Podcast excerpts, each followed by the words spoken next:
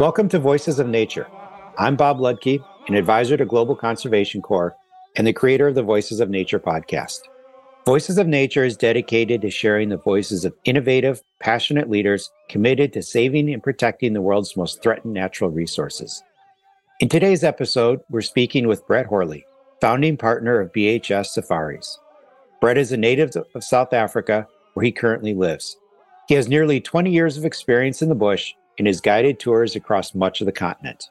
Brett's belief in education as part of a sustainable solution for the protection of wildlife led him to become involved in the training of guides in South Africa, Botswana, and Tanzania. He ran a highly successful education program in a few rural South African schools teaching skills and promoting tourism as a career path for many young students, a number of whom now work for prestigious luxury lodges in the Greater Kruger National Park in South Africa. In today's episode, we'll discuss one topic that we have not yet covered in Voices of Nature the intersection of tourism and conservation, and another topic that is aligned with the mission of GCC educating young people about the careers that protect and promote nature. Brett, welcome to Voices of Nature. Thanks so much, Bob. Thank you very much. It's it's great to be here. It really is. Well, you have a fascinating background. So, and certainly my my introduction didn't do justice to all of the amazing work you've done. So, talk to us a little bit about what life was like growing up in South Africa, and you know what led you to a, a career in conservation as as a guide and and the founder and owner of BHS Safaris. Yeah, I think um, it has been quite a journey and and and what a you know what a upbringing i think to to to kind of start obviously i was mostly outdoors rather than indoors and my grandparents really had a passion for for nature for wildlife for dogs but they were going to the kruger park from a very long time ago you know that was about 60 70 years ago to the kruger national park and that kind of filtered through to my father, who was a very, very, very passionate uh, bird watcher and, and naturalist. And then filtered through to, to us. I think, you know, even now, today, actually, we live here in the Kruger National Park this morning. There's been a lot of rains. The girls of two young daughters. They couldn't get to school this morning because the river is up in front of us. And, you know, we're out and playing in the water and looking at the frogs coming past and the tortoises who've come out because of all the rain. And you know, again, I think that's then now onto that that fourth generation.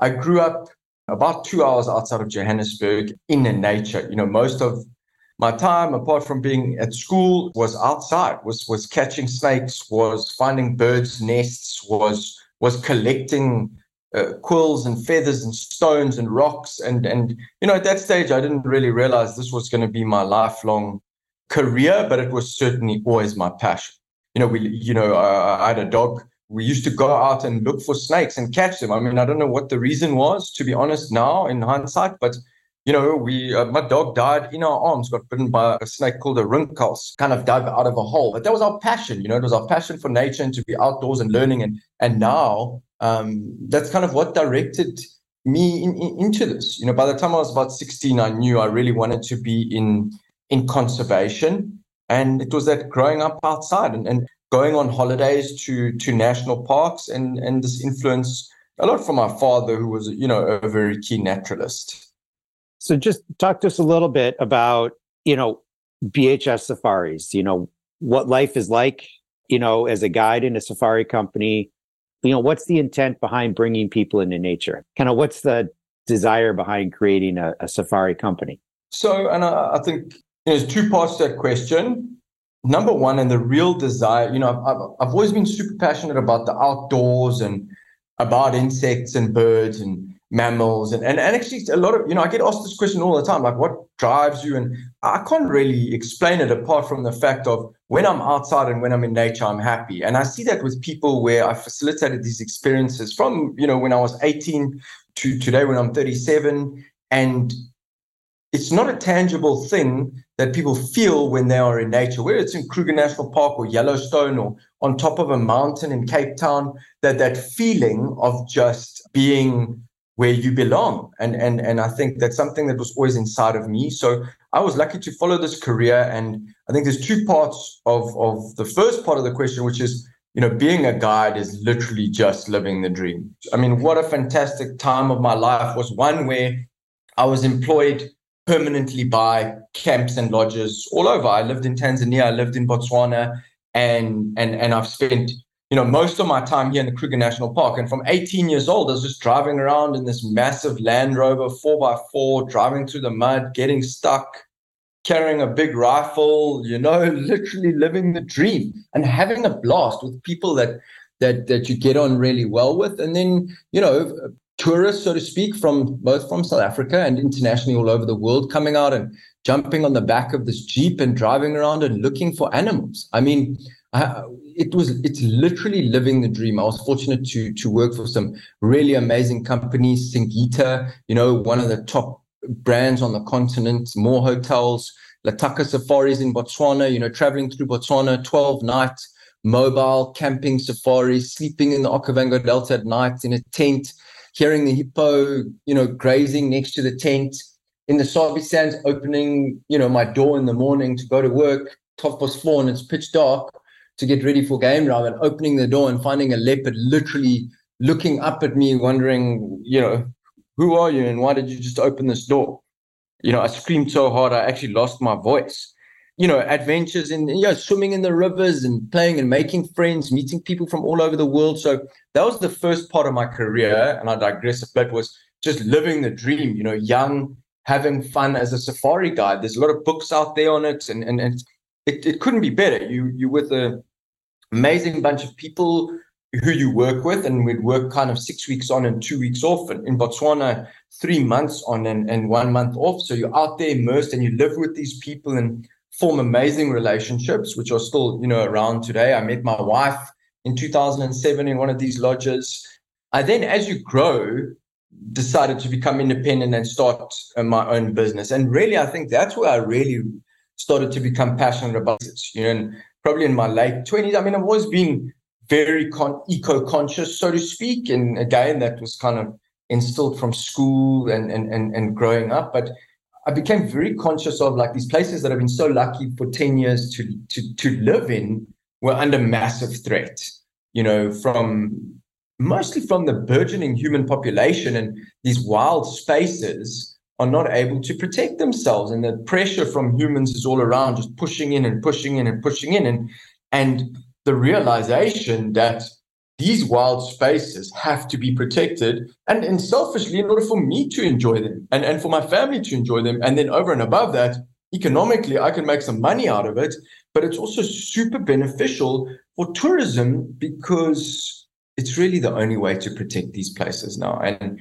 you know it's a tough thing to say but that is the reality. So i became you know really conscious of okay i can make this into a career. I can start my own business.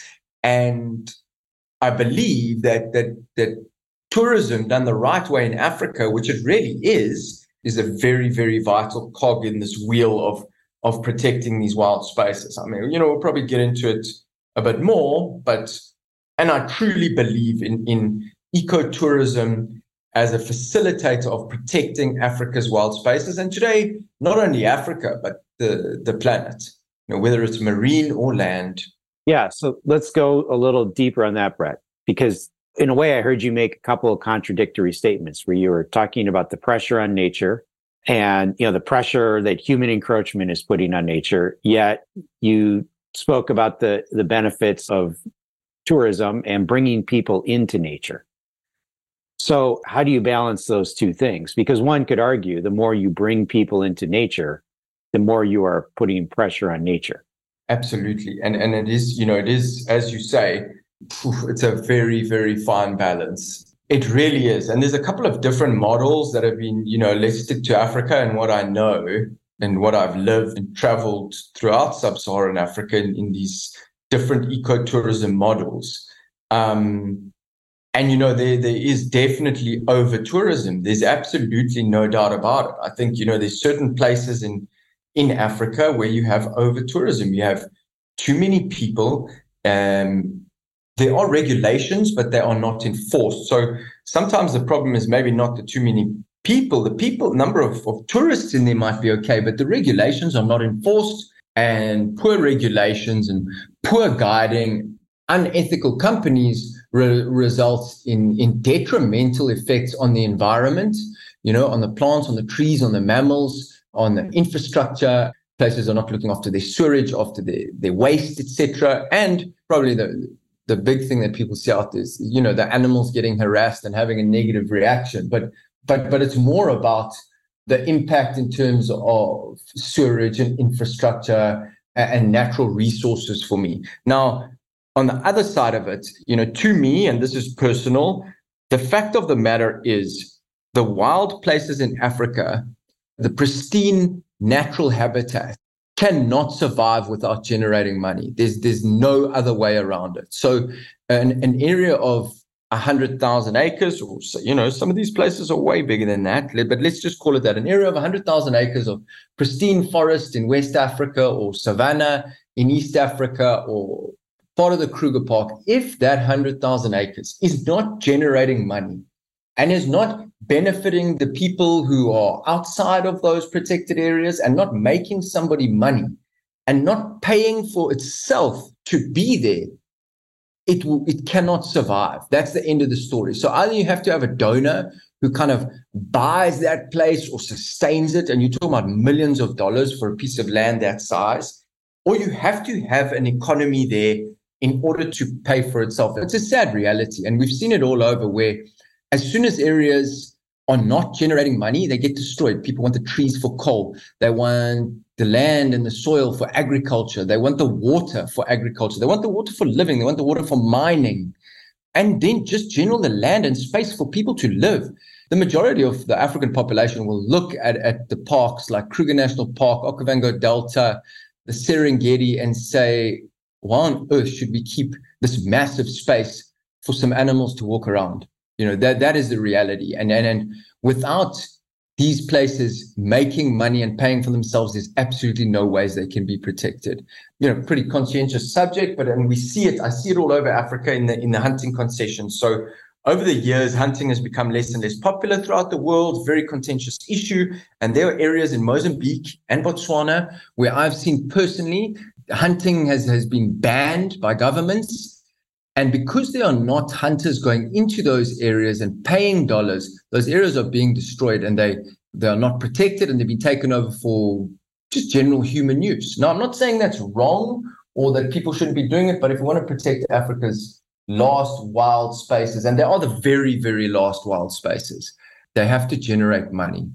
I don't know if there's anything you wanted to kind of say there. Let me just touch on a couple of models. So you've got mass tourism is an issue, but it's a very small issue and only in, in a few parks in Africa because air access into Africa is not huge. Access into these parks is not easy. So you don't just get hundreds of thousands of people rocking up because it's not easy to get to these places. And it is a it is a rich man's game, you know. It's not just anybody who can go on safari. And then where you can, it's difficult to access you also have countries now like Rwanda and Botswana, which have tourism models called high income, low impact. So they charge a huge amount of money for very few people to come in. And it's a great model. It's phenomenal because of 90 people going to see the gorillas in Rwanda on a specific day, each paying $1,500, you make $100,000 a day from gorilla permits. There are obviously loads of expenses, etc., etc., etc. But that's the gist of it. Charge people a lot of money, have very few people, 90 people into that part of Volcanoes National Park on any given day, and you make a truckload of money. Botswana has it as well. The thing is, obviously, then it's not accessible to a lot of people. But the areas are very well protected, and, and the environmental ministries, the governments, the tourism ministries are making a, a bucket load of money to protect the places. Well, that brings up a very good point, and it's something that has been an area of focus of GCC is, you know, these vast socioeconomic disparities yeah. when it comes to the access to nature, to these parks. And that there are so many people living in and around these parks that never get to experience nature because they can't afford these high end trips into the park. How do you rectify that? I mean, to me, that's that is just a tragedy right? If, if you live near one of these parks and yet you can't experience nature because it's unaffordable to you. And therefore you don't feel invested in helping to protect nature. And therefore you're more likely to do all the things you talked about in, in terms of encroaching on the habitats and and frankly just using nature to survive. No, correct. How do we start to, I guess, address these disparities and allow more people into nature without, again, to your previous points, putting too much pressure on nature? And and and you know it's it's, it's and that's where you know I I've just found a real synergy with GCC Global Conservation Corps who who who you know one of their main things is to get children into the Kruger National Park. Let's come back to like my home ground and my home territory and where I'm sitting right now. There's a massive disparity. We what we call inside the fence and outside the fence. So along the western boundary of Kruger National Park is a 200 mile fence from north to south and on the eastern side of the fence, you've got animals running around, and you've got very high end luxury lodges with very wealthy people driving around in the back of Jeeps and sipping gin and tonic and eating seven course meals and loving their safaris. You also, fortunately, in the Kruger Park, do have, you know, Kruger National Park and South Africa has access for the you know, middle income person in the country can certainly afford to go in there and have a great safari. There's no doubt about that. Self drive, drive yourself, specials for local residents, etc. Inside the Kruger National Park, anybody can in, in South Africa can really go in there. The problem is on the western side of this fence, you actually have very, very low income. You've got unemployment rates in these two provinces or states of over 30%. You've got a lot of poverty. And apart from the things that I've talked about, now you've got, as you say, using nature to survive, which which is I want to I want to I want to catch the fish and I want to eat them. And why not? Why should I not? And I agree with that. You know, if I've been living in this area for the last 10,000 years and everybody in my family and my lineage has been catching the fish out of this river, why on earth should I not and eat them and survive? You know, why should that be poaching? there's obviously subsistence poaching where I'm doing it for myself, or there's commercial poaching and I'm going in and catching 30 fish and selling them. And that maybe is a different story. But the fact of the matter is, they're my resources, you know. And now I'm not allowed to do that, but I don't get any benefit from that person going on a boat and looking at the birds and looking at the fish and having a good time. I get zero economic benefit. You know, when I'm talking about I, I'm not talking about, you know, a local citizen outside of the park who's who's literally on one side of the fence, on the other side is the elephants, and on this side is you. You can't find a job. Prospects are very, very difficult. Massively swelling population in the last decade, massively. And although every lodge and every company and that has got these programs going on to try and expose children and people to the wildlife, invest in them a passion for nature, and then the want to try and protect these areas but the lodges and the industry are not doing enough. And that's the end of the story. And that's where you have to have NPOs and NGOs and etc. non-profits like, like GCC who now take it upon themselves to try and get as many children into the park as they can. And probably one of my favorite programs is, is the game drives for kids. I mean, it's 250 Rand. It's, it's, it's not even $25. It's even less. It's, you know, today it's probably $18 to sponsor one child to go on a game drive. And I cannot tell you, you know, we use this all the time, but they have never seen a lion or an elephant, and yet they live within five miles of, of the Kruger National Park. And they haven't been afforded the opportunity. And why would I not poach a rhino and cut its horn off and sell it if if I'm living five miles from the Kruger Park and I've never been inside and I've never seen a rhino walking around and I've never had that that feeling burn inside me. So, you know, programs or one is to expose children and not only children but also grannies you know elephants alive have got a program now gogos which is which is grannies in, in, in the local language and and uh, it's, it's women of, of 60s and 70s who they're taking into the reserves to be exposed to these things and hopefully they can then pass this down. But you know most importantly for me is children. Children need to be exposed. One go in there see an elephant see a lion see a bird chase a beetle like I did when I was six or seven, get that fire burning. And then as you 12 and 13 and 14 and 17 and 18 start thinking about a career in tourism because the, the you know the children and the, and the teenagers sitting in this area are faced with unemployment rates of 30% and no other industry in these areas apart from tourism but within tourism are seriously great opportunities to create a career a real real good career.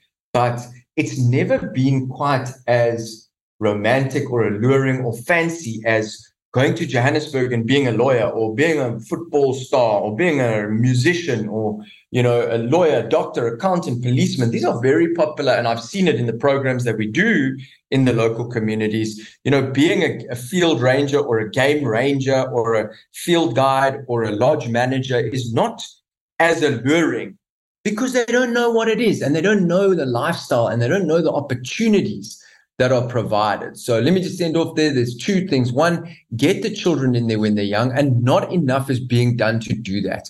Everybody's got a little program, but honestly, it's not enough. A lot of the proceeds from the big high end lodges inside the parks is not going back to the communities. A percentage is, it's all going out to the owners who live in other countries or in big cities. And you know, with, with the history of the country and the continent, nobody growing up here thinks that it's a great career or opportunity to be working in. Take them in, expose them to the wildlife, and then convince them that your career and the opportunity to work in these lodges is massive because when you're 35, you could be earning a great, great salary. You have a lifelong career five miles from your home, and you can send your kids to school and really then start that cycle. Yeah, you see, I'm getting on a bit of a tangent. No, that that is great. I love it. So then now drawing upon your your career as an educator in addition to your career as a safari and guide and natural expert, you know, what does a course curriculum in a school look like to educate the students about nature, give them the skills for nature? I mean, once you have the once you have the fire lit, how do you sustain that in the classroom so that they have the base of knowledge needed to have a successful career in nature? And I think, you know, again, you know, just to put in context, you know, Africa, and, and we bunch all of these countries together, but let's just talk about South Africa. And, and you know, it's third world. And, and, and when I talk about that, it's more about the education system. So to look at the United States and what a 14 year old is doing in their class, and to look at a government school or a government funded school in the local communities here, there is very little budget there are 40 to 50, sometimes more students in a classroom. You go into the schools now, it's still, you know, it's whiteboard and whiteboard marker, and the electricity goes off, and you got one teacher teaching four different subjects, and it's tough. It's it's real tough conditions. So the curriculum is there, but the resources are not there. And and nobody, you know, again, it's like absurd because there's no laptops, there's no computers, there's no digitization. You, can't just access Google in your classroom or have access to screens and TVs. And, and never mind that these children should be just learning on computers only. You know, it's very old school. So the good thing now is that you can do tourism in high school as a subject, and it's very popular actually here in the high schools. But are you getting practical experience? Are you getting opportunities to go out and be in these lodges and know that your opportunities as a young woman are chef, spa therapist, accounting, administration, guiding. You know, th- these are five amazing careers which are sitting on your doorstep, but you've never been exposed to them. So you don't understand them. And the great thing is, young men and women can grow up in these areas and can go and start working in a kitchen in a seven star lodge with zero formal qualifications but in seven years' time, you can be cooking fine dining, Michelin quality food. You know, that is the great thing about the industry is that often you you can go in and, and be successful on practical skills and experience. The curriculum is there, the tourism curriculum is good, environmental education is fair, but the resources are not there. And the education system is under huge, huge pressure. There's not enough teachers, there's not enough resources. And again, GCC has got programs like the Future Rangers program. It's gold. It, it is what has to happen. Is and now again, it's the fact that outside organizations have to be or have to feel the need to go into these schools and, and provide environmental education, provide environmental facilitators, give these children opportunities to and not only visit the Kruger Park, but visit the canyons and the waterfalls and the you know any natural area which needs to be protected and yeah, I think the curriculum's there, but the resources are not. And there are a lot of environmental education facilities out here who trying their best to do it on the kind of private side and going into the schools and doing that thing. But often it's more as an extramural. And again, just to put it in context, these children you know, they're walking to school. They the parents don't have any extra money to send them on a field trip or outings, or you know, we raise money to get a vehicle to take the children into Kruger. The the resources are not there. So really, the interim solution, given the scarcity of resources at the, should we just say, the governmental level being dedicated to education, are these extracurricular activities, extramural activities, as you mentioned, such as you know the Future Rangers program by GCC, where these outside organizations are coming in and essentially creating curriculums or programs that sit on top of their school curriculum. Is that is that a fair assessment? Exactly, a hundred percent. You know, whether it's a a wildlife club or a hiking club or in Green Kids Initiative or you know the Future Rangers program, exactly. Shifting gears now a little bit, Brett. Let's maybe take the conversation to a more inspirational level. We've we've talked a lot mm-hmm. of about some really really serious issues, but you've you've given us some snippets of your amazing experiences in nature. So I would ask you to share with us your most special moment in nature. That that one moment when you close your eyes at night and you think of nature, it's it's that moment that comes to your mind. I would love to love to know what that is, given you've literally spent, you know, well over 30 years in nature every single day. Wow. Um, I mean, that is a tough one, you know, because I have. And uh, I mean, you know, disclaimer is that like I love every minute out of the out there, whether it's raining, it's 100 Fahrenheit, or we're bumping along on some dusty road, or you know, just being out there and, and, and feeling free. Like, you know, a lot of people from all over the world will come out there and there's an unexplainable feeling when you sit around the fire on your last evening. You just, a lot of people will say, wow, I feel like I belong. And that's, that's always interesting. I think probably one of my greatest wildlife encounters was certainly with the mountain gorillas, which are in Uganda and, and Rwanda. You know, I've done gorilla trekking quite a few times. And there's just this feeling, you know, you go up into the jungles there, trek up the mountain for an hour or two, sometimes more than that, and it's muddy. And the trackers have been up earlier, uh, you know, an hour earlier, and kind of cutting with machetes through the forest and following where the gorillas were yesterday. These gorillas, you know, at one stage there were less than 500 mountain gorillas left in the wild on the planet. Their habitat cannot grow anymore. In, in Uganda and in Rwanda and in the Democratic Republic of Congo, the habitat is now totally surrounded, 360 degrees. You, they cannot get bigger. The population right now is cannot grow bigger because the space is not big enough. So although the gorilla population is growing, it's actually a, pop, a problem because there's nowhere for them to go. Anyway, being there, you know, the last great primates on the planet, and and and we we have a connection with these things, and you know, climbing up there and, and having that first encounter or experience with gorillas that I ever had in my life. And even now, you know, last year in August, I was there and I'll be up there again um, a couple of times this year.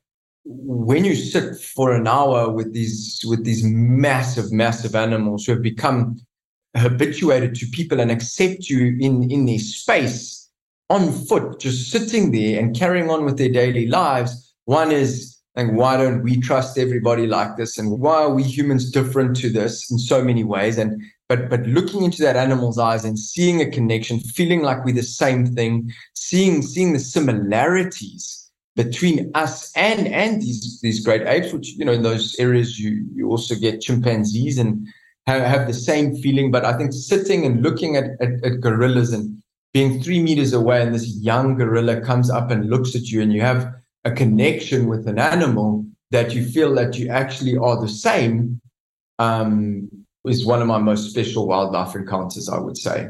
And it repeats itself every time I'm up there with the gorillas, and maybe not in the moment because you're like locked in in that moment, but later that afternoon you sit and you just think, wow, that is me and I am it. Incredibly powerful. But as I said, it's hard to isolate one instance. And, you know, recently I was in Mozambique and we're on a boat in the middle of paradise and these dolphins are just you know we I'm sitting on the front of the boat and you you know it's really it's pristine there and it's it's, it's not often you get into the ocean and, and it's really pristine. The marine life is properly protected and these dolphins are coming up and literally playing with us on the bow of the boat and swimming and coming underneath and back and forth. And i think that also was you know recently was what a moment having these you know just flying through the water and these dolphins you know, I was actually with Matt, actually, crazily enough. And, you know, Matt and there was another young woman there, Kayla, and she turned around. She's like, I felt like that dolphin was my friend. And, you know, you can't beat something like that. You you really, really can't. That's really two really special experiences. Uh, thank you. But I, I have to ask, what happened when you came face to face with that leopard outside your tent? no, I mean, it was quite a story, to be honest, you know. And actually, what happened was it was, you know, in the Sabi sand, the leopards are pretty used to where the camps are and they will actually walk right through it. So, the, and the fact of the matter was, it was pitch dark, half past four in the morning. And um, and where was this? What what park was this? It's Kruger National Park, but a part of the Kruger National Park called the Sabi Sand which is just an area between two rivers, the Sabi and the Sand River. And, and it's world famous for leopard viewing, but the, the leopard got as much of a fright as I did because, you know, in, in, in hindsight, so it was four o'clock, four past four in the morning. I was still wiping the, the dust out of my eyes, you know, kind of still waking up, going to prepare the vehicle and, and make coffee for the guests and wake them up in about half an hour and prepare some snacks and then go out on, on morning safari. And, um, actually it was a female leopard with with cubs and and so she actually wasn't right at the door. What what happened was and and she obviously got as much of a fright as i did and because she was wandering along with her two two cubs in the darkness in the very early morning not expecting action in that area if you know what i mean. And so when i opened the door in the pitch darkness and and i had a, a head torch on you know, the leopard was probably about like 15 feet away. But because I'd suddenly opened the door and it was, it was an aggressive kind of action from me, unbeknown to me, you know, and unbeknown to me, there was a leopard. She, she literally came charging straight at me and ended up kind of three feet away, not, not more than three feet away. And she was growling. And um, I just actually froze. I froze she froze and then I screamed as, as, as, loud as I could in like an aggressive manner to try and get her to move off because I'd then seen the two cubs behind her. Now, all she was doing was protecting the cubs and telling me, hey, back off, buddy. She felt like at 4 uh, 4.30 a.m. in the morning in the pitch dark, me suddenly coming out of out of a door. And it was, it was a very of course, she felt threatened. She felt like her cubs were threatened. I screamed so loud that I, I you know, honestly, I lost my voice that day. So my voice, uh, whatever I did, I hurt my vocal cords. So, you know, I screamed so loud at her in an aggressive manner. And actually, another another guide was about 50 meters away, 60 meters away at a, at a vehicle. And he came driving over when he when he heard my scream. But by then the leopard had actually backed off. And you know, she didn't uh, you know, she was not going to attack me in that moment, but she came very close and, and, aggressively to say, "Hey, leave me and my cubs alone," which I which I, I respected. But I I think at that stage, you know, moving even backwards or back into the door would have been, you know, a dangerous move for me. So that was that face to face with the leopard in the morning, a female leopard, uh, the Ravenscourt female, we called her, and uh, you know, I sound very brave now, but but uh, uh, you know, I'm not even joking. I was, I was shot afterwards. I was not okay afterwards. I will say that. It's funny now.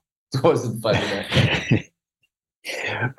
I mean, I, I want to bring together maybe all the all the topics that we've talked about in this conversation in in one of these few remaining questions. And so, you just you shared these just so special moments in nature, and those those are the moments that as we talked about, really everyone should have the right to experience. Maybe not coming face to face with a leopard, but have, you know, everyone should have that moment where they just connect with nature. Yeah. yeah. Not yet, not everyone is, you know, fortunate enough or even interested enough to become a, a ranger or a field guide or a scientist. So, what are some ways that you know, we can experience nature in a personal way that doesn't involve either a career in nature, career in conservation, or flying to Africa to go on one of these amazing safaris? Like, what are just some ways, again, that all of us can experience nature?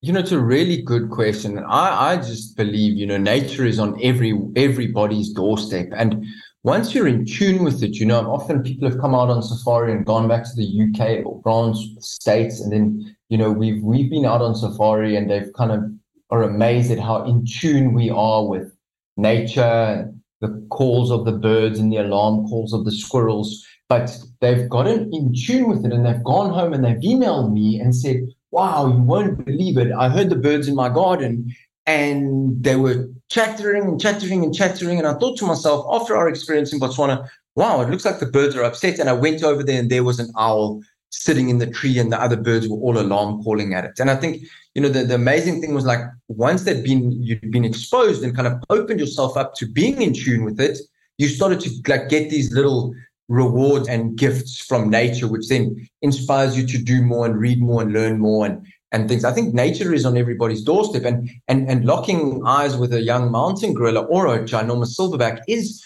as good as getting out on a mountain or going and sitting and watching a waterfall. I think you know again this morning the one thing that reminded me was like water, you know, and and, and rivers and waterfalls are as powerful as any lion or leopard or, or, or tiger or cheetah in terms of sit and, and let them envelop you and, and, and let yourself be free and be inspired by nature and the wilderness. And it's going to make you feel good. It's going to make you feel better. It's going to make you want to protect the places, but it's just going to, you know, I find it soothes, it heals, it helps, whether it's, you know, sitting next to a river and thinking about grief or thinking about a good thing or thinking about a bad thing or thinking about business.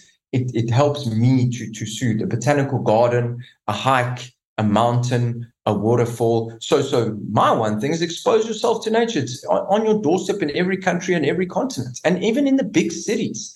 You know, there are peregrine falcons flying around every big city on the planet, hunting and doing their thing. Yeah, I don't know if that is makes sense or not. It does, and so that brings me to my my final question, which is, despite the fact that nature is on our doorstep, no matter where you live, despite the fact that there are countless people like you and others working every day to protect nature. As we touched on very early in the conversation, arguably nature has never been under greater threat or greater risk as it is today. Mm. And that threat doesn't appear to be lessening anytime soon, if if we're honest about that. Yeah. Yet there's a lot of reasons to be hopeful that over time and sooner rather than later that that threat starts to abate. I mean, why why are you hopeful that that is in fact the case? You know, we have to be. I think. I think I've I've been fortunate to see some amazing success stories in Africa as well. You know, we talk about this and that, but you know, corridors opening up, young people from very poor communities growing up and having amazing careers in wildlife and making money and living the dream and having fun and raising their children, send them to school and university. I think there are success stories, or there, there are programs, initiatives, and people making a difference and a positive impact. And you know, obviously, I think the main thing is we have to protect these places for the, for the next generation, but also for the survival of our own good. We need nature, not not only for for wilderness and to feel good, but we need the oxygen, we need the water. You know, there's there's there's no two ways about that. So we don't really have a choice. We have to protect these places, and there are a lot of people doing a lot of good. I think by supporting organizations like GCC, like African Parks, by visiting wild spaces which are and using ethical operators you are contributing to the protection of those wild spaces. And I'm not just saying that because I am an operator, but by, by, by going to the Pantanal or Bandhavgarh in India or the Okavango Delta or Kruger National Park and going through sustainable and ethical operators, you are contributing to protection of those places. And it's vital. So you're getting enjoyment out of it and contributing. I think you know also every single person there's, there's this whole thing of you know, over and above that is, is and again, because portion of your safari is conservation levies and fees to the parks, which pays for staff and protection and animals. And a lot of people don't realize that, you know, a big percentage of your safari actually goes to directly to conservation levies and fees. Over and above that, I think there's this whole thing, and I'm a big believer in like every person can make a small difference every day. And although it seems like insurmountable and, you know, just, um, you know, being on the ocean again two weeks ago, uh, you know, the plastic story and the stuff in the ocean was, was horrific. And a, and a good reminder, you know, there's, there's, litter there and uh, you look at it and they've done research and it comes from Indonesia and the actual things are from eight years ago, you know, the production dates or the expiry dates on these cans or bottles or whatever, and whatever it is. And it just really hit me again that each person in their individual life, by living more sustainably, by using less water, less electricity, less plastic every single day of their lives, 365 days a year, I use one less plastic piece of plastic. I save one kilowatt of energy. I you know, create less carbon, whatever it might be. I do that 365 days a year for 37 years. I start to have a huge impact, and so does everybody. So, you know, picking up one piece of litter, recycling, any any sustainable choice. If if every person can make one sustainable choice every single day, it really, really does start to make a difference. Might not feel like it right now, but it really does. And we don't have the choice but to start doing that, you know, as of yesterday. Brett, that was the best way possible to end this conversation. Those are words that all of us need to live by. And it is talk about a practical way forward. That is it right there. So, both not only practical, but inspirational. So, thank you for that. I really, really appreciate that. And I really appreciate this conversation. It's been so enjoyable and, and really entertaining. I appreciate your time. What a pleasure. Thank you, Bob. Thanks so much for having me and, and for what you guys do. And, and, you know, being a voice of nature, we need more people like that in the world. So thank you very much. Well, it is our pleasure. Take care and thank you. Awesome. 喂喂喂喂喂